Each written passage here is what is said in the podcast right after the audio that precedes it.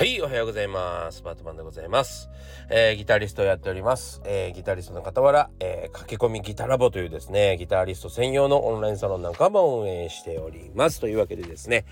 え、今日もよろしくお願いいたします。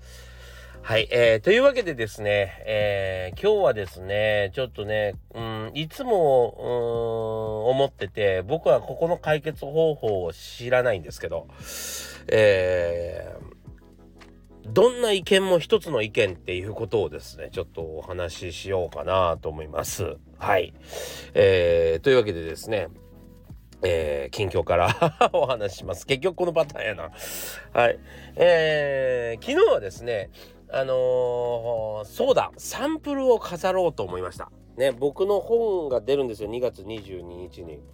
そのサンプルが10冊ほど届いてたんですけども、あのー、飾ってなかったんですね。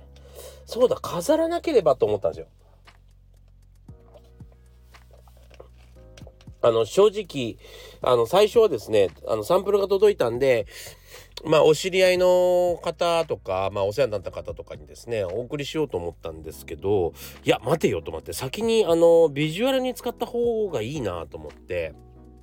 あの、何？発売前なんでね、あの、欲しいと言っても手に入らないわけですよね。なので、えー、あ、そうだ、ビジュアルに使った方がいいなと思ってビジュアルに使おうと思ったんですが、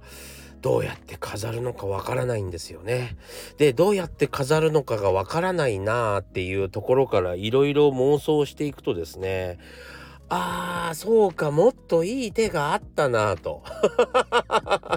思ったりするわけですよ。なんせ一人でやってるんだね。えー、まあ、あの、その本の部分はね、あの、YouTube とかは手伝ってくれてるメンバーがいますけども、えー、今回の本はですね、あ、まあ、こっちはこっちでチームがあるんですが、その、あの、本を作るチームがあっても、本を宣伝するチームがないですね。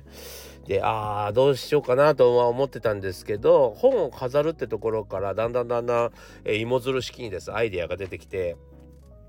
ああああいう風にやればよかったなっていうのが 今更になって出てくるっていうね。もうポンコツぶりですけども。まあとりあえずそんなこと言ってもしょうがないし今から、えー、無理やり用意してもしょうがないのであのまああの100均に行ってですねえー、なんていうの？あの壁にこう物を飾れるような、えー、ものをですね、えー、買ってきました。本当はなんかえっ、となんだろうなちょっとちっちゃな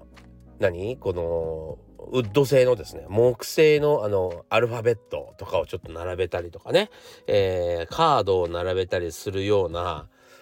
ものっぽいんですよ。なんていうのかなあの絵はがきじゃないな写真はがきみたいなのあるじゃないですか。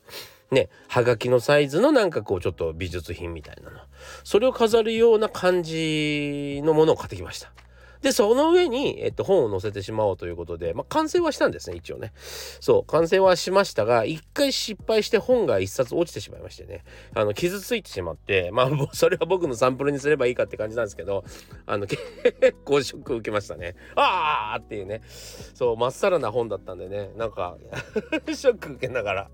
えー、もう一回やり直したんですよ。で、それも、あのー、いろいろ、なんつうのかな、池谷さんとか、ニトリさんとかのもうそういうのもあったんですけど幅が狭いのとえっ、ー、と1個がめちゃくちゃ高いんでね。すごいびっくりしたんだけどえっと100均のより、えっと、100倍ぐらい高いのかな。そう。えー、そうそれでちょっとそれはちょっと無意味だなと思って。それでものすごくおしゃれだったらいいんですけど、全然おしゃれじゃない あおしゃれじゃないとか言ったらあれだね、えー、いろいろご迷惑かかるかもしれませんけど。あんまりそんなになんつうのかな。効果的には感じなかったので、えー、そう100均のにしました。はい。でえっ、とうまく飾れたんですけどね。多分本は逆にめちゃくちゃあのめちゃくちゃ綺麗に飾れたんですよ。でもそのウッド製のこう文字とかね。えちょっとした絵はがきみたいなのとかね。そういうのは確実に前に落ちてしまいそうなぐらい首がなんていうの？前前にこうダラーンってなるんですけどあれは設計合ってるんですかね？そう。これこうやって使うのが正解なのかなと思ってちょっと不思議に思っておりました。はい。まあどうでもいいですね。なんかねちょっとね何ていうの？前かがみになるっていうかこうちょっとこう何て言うんでしょうか。前側が倒れる感じになってるんですよ。だから前に、え、物が滑り出すっていう状況になってるんだけど大丈夫なのかな？まあいろいろありますね。はい。でもあのなんとか、えー、部屋にうまく飾れてですね、えー、私喜んでおります。はい。今日のあのー、今日の何？このラジオの画像にしとこうかな。はい。ぜひ 見てやってください。何歳からでも早弾きはできる。早弾きを諦めた大人ギタリストに夢を達成させた革命的な方法を詰め込んだ一冊がヤマハから発売。プロギタリストであり3.5万人 YouTuber 末松和人の1日10分40歳からの早弾き総合革命購入は Amazon 全国の書店にてさあ、えー、ここからはね、えー、どんな意見も一つの意見ということでですね、お話ししたいなと思います。あのこれはまあ非常に難しい問題なんですけど、まあ誰かに何かを教える時、まあ僕みたいな仕事をしてる時はですね、えー、問題点があるんですよ。例えばね、えー、そうだな、まあ、ギターのことでも音楽のことでも何でもいいんだけど、えー、音楽は非常に歴史が深く、えー、何百年前からもメロディーっていうものが紡がれてきて、最初もチューニングこそ違えど、え現代では平均率、ね、12音階というのがポピュラーになってきました。えー、ただし戦前のブルースなどとかって言ってね 全くの初心者にさ今からギター習いますっていう人に、えー、ね習いに来ましたっていう人にこんな話からする必要全くないじゃん。ね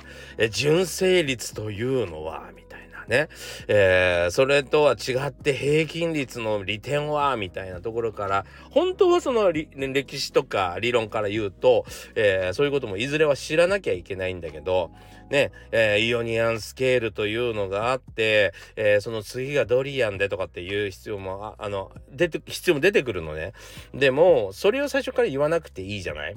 でもその最初から言わなくていいからさそのなんつうのかな。最初はうんある程度なんつうのかな。騙されたり、えー、おだおだてられたりしてる方がいいと思うのよ。例えばそのあいやあすごいめちゃくちゃうまいすぐ弾けるじゃんみたいな感じで、えー、ね多少ちょっとおだてが入ってたとしてもやる気を出してもらうためにね、えー、そうやってうんそうだな。まあいい嘘をつく時もあるよねもちろんね。そういう風な感じの時ってこれが怪しくってさ。あの A さんが言った言葉も B さんが言った言葉もえー、一つの意見になってしまうわけですよ。どういうことかというとね、えー、僕はその今後を見据えて、えー、こうやって、え、ちょっとごまかしながら前に進ませようかなと。ね、おいいよいいよって言って、あ、俺意外といけてるかもなんて思ってもらって、楽しい楽しいと思ってもらって進んでいった方がいい、進んでもらおうかなと。俺は思うからそういうふうに言ってる。でも B さんは、より自分は専門家だという感じを出すためにですねその、えー、イオニアンっていうのがあってドリアンっていうのがあってさっていうさそういうポジションを取りに行くみたいな喋り方をする。そうするとさ初心者はこっちの方がうまいかなって思っちゃうと思いません？ね。あの YouTube なんかはまさにそうなんですよ。多分。その人がど、あのそのせん教えてる先生がどんな経験をしてきたかなんていうのはほとんど見てなくて、えー、自分が分かりやすいものが正義ってなりやすいね。そう。分かりやすいから、えー、それが正義で、えー、分かりやすいからそこについていっちゃうんだけど、えー、それは音楽の勉強ができてるんじゃなくて、あの、話が上手い人の話を聞きに行ってるような感じになるっていうかね。そうそう。だから、えー、どんな意見でも一つの、一つの意見として、えー、重要度は変わらないってことなんでしょうね。そう。ここが難しいですよね。うん。非常にこう、難しいな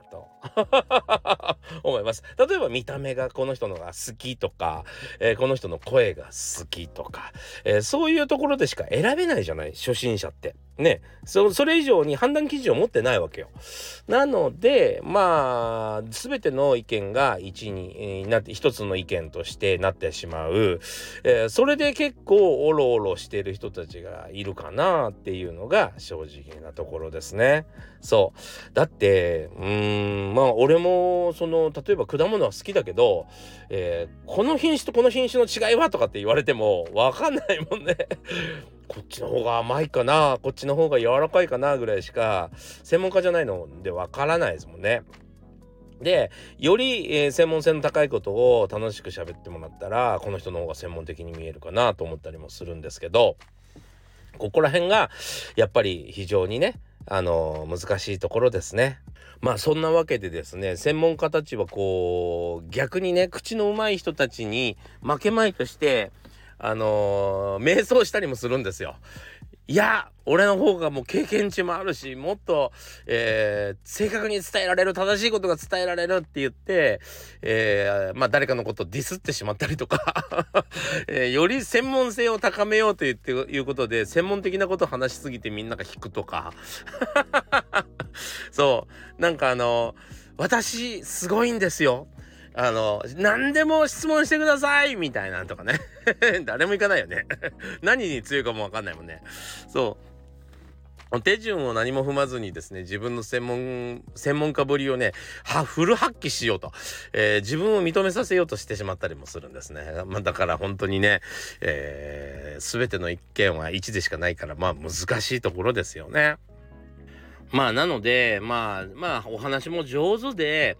えー、そうだな、えー、本当に、えー、実力もある方専門性が高い方、えー、を、まあ、見つける方法としてはですね 僕からの提案としては、えー、どういう喋り方をしているかが結構重要かなと。まあ僕が僕も全然できてないこともあるんだけどあの例えばね一つの事柄を出してまあ例えば問題を出してこれができますか？できませんか？みたいな、えー、突きつけ方をしてくるのかね？えっ、とこれとこれがありますと。あなたならどっちを選びますか？みたいな、え相手に選択を求めるような感じ。えー、このどちらで喋っているかっていうところが、えー、結構大事かなと。思いますね。で、どういうことかというと、まあ、最初の方はですね、一つの問題で一つのことを突きつけてるだけっていう時はですね、えー、大体の場合が、うーん、その、まあ、できるかできないかっていうね、えー、その、相手、相手を、まあ、判断しようみたいな意図が見えますよね。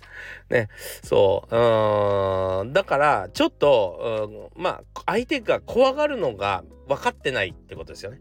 そう。で、えー、どちらを選択しますかっていうんだったら、あの、まあ、どちらでもいいよねと。ただ、えー、どちらからでもいいんだけどちょっとそこからだと目標までの道のりが変わるよねって時ない？A っていう道も行ってもいいよね。でも、えー、B とはちょっと違う。ちょっと遠回りになるけどそれも面白いんじゃない？みたいなそういう選択のさせ方をしているかっていうところは結構、えー、大事かなと思います。だってどんな道からでもいいわけじゃない。で絶対に正解っていうのはないわけで人も個性が絶対にいろいろあってさ、えー、どんな道からでも、えー、ゴールにたどり着いたりするそれが面白いところだから、えー、そういう選択をさせ選択を迫るかできるか否かを、うん、迫るかっていうね、えそこでですね結構うん変わるかなと思ってます。はい。まあそういうふうに見るといいかなうん、そしたらより専門性が高いよくいろんな生徒さんを見ていろんな道があるからねって思えてる先生といやこれはこうじゃないとダメなんだって思ってる人かっていうねそれしか知らない自分の生き方しか知りませんみたいな、えー、人か、えーと、見抜きやすいかなと思いますね。どうしよう俺もそんなことやってたらね。まあまあでもあの後者であ後者になるようにとはいつも思ってますね。はい。そんな感じで見抜いていただけたらと思います。というわけでですね、今日もあのご視聴ありがとうございました。えー、また次回お会いしましょう。